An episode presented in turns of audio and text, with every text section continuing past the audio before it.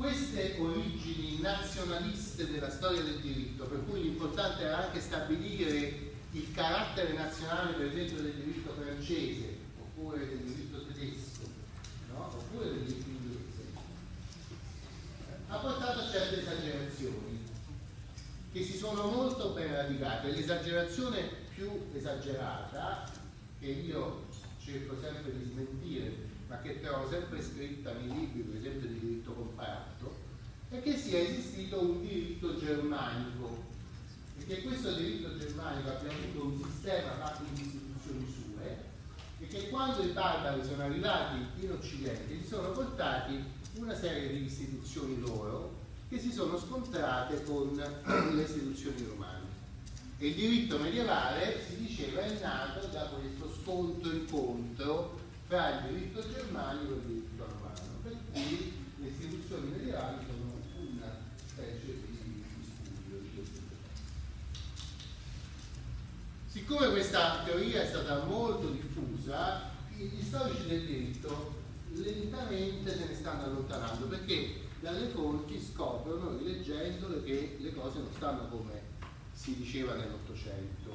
E anche riconoscono che nell'Ottocento c'era un buon motivo per dire che esisteva il diritto germanico, almeno per i tedeschi, no? perché i tedeschi dovevano costruire la loro identità nazionale e l'hanno fatto addirittura prima di avere un'identità politica, una unità politica, prima che la Germania fosse ricostituita in uno Stato solo, 1871, eh, per molti decenni i, i tedeschi, i, i, giuristi della scuola storica, hanno detto ma noi siamo una cosa sola, anche se siamo separati in tanti stati diversi come l'Italia.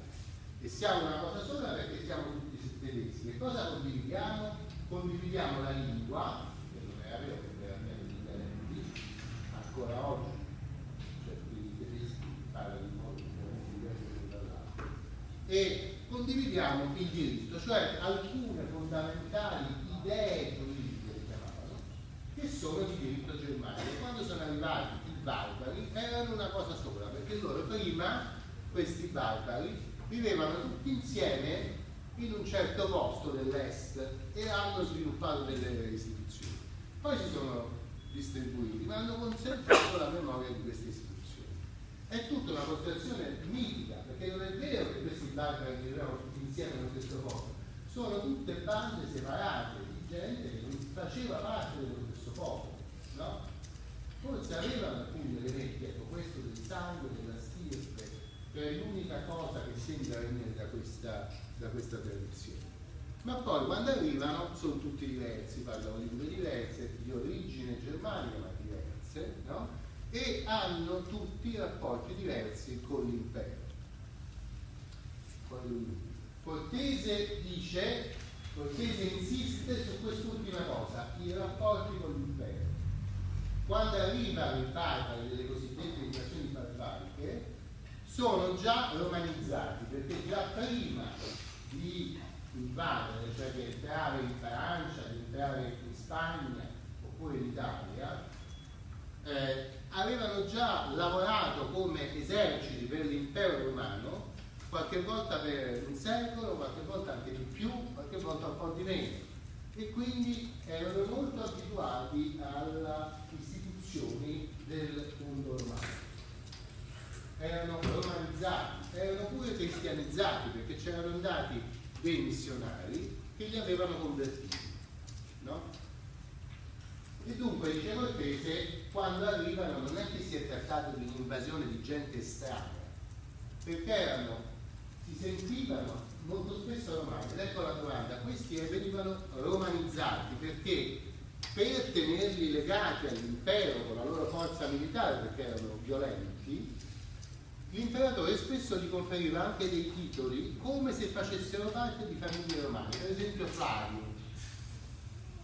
Quello non era Flavio, quello si chiamava Siegfried, Sigmund, ma lo chiamavano Flavio, lui era contentissimo di far parte della famiglia Flavi, no? oppure lo nominavano Patrizius, ah, Patrizius, cioè gli, davano una eh, denominazione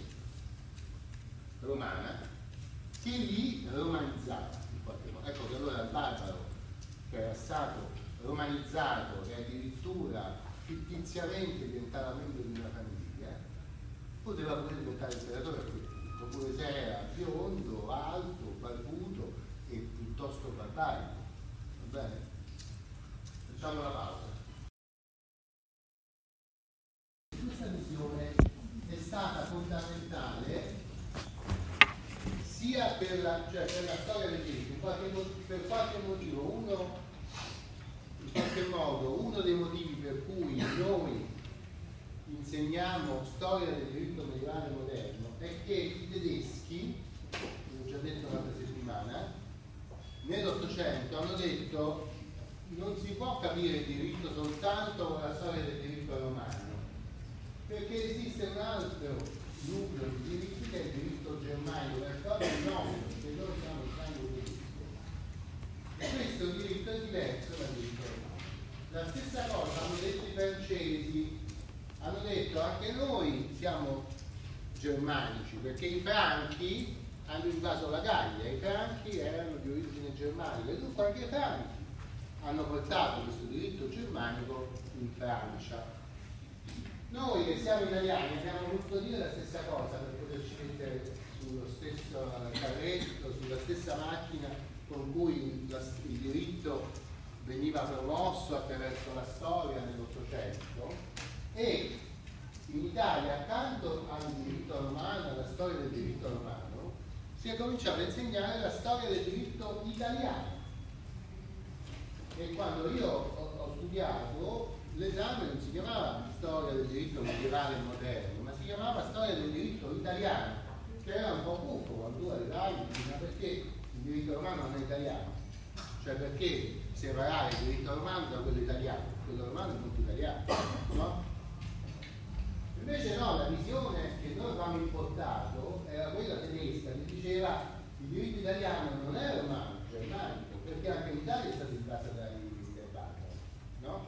E i padri hanno portato un diritto che è diverso da quello romano. E quindi per capire come funziona dobbiamo conoscere le storie dei due diritti, quello romano e quello eh, italiano.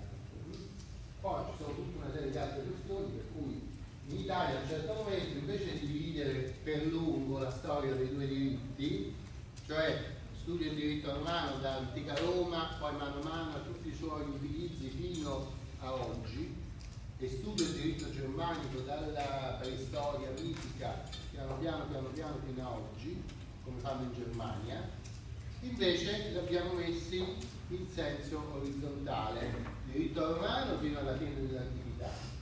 E poi sopra ci mettiamo quello che si chiama diritto italiano. Questo è successo diciamo negli anni 30-40, nel 1900, che è una cosa particolarità italiana. Per cui in Italia poi alla fine abbiamo cambiato il nome al diritto italiano, perché abbiamo detto ma se il diritto italiano comprende tutto il diritto, compreso quello romano, dalla caduta dell'impero romano fino a oggi, non lo possiamo chiamare più soltanto italiano perché la cosa è europea, eccetera, eccetera, e quindi chiamiamo medievale europeo. Capito?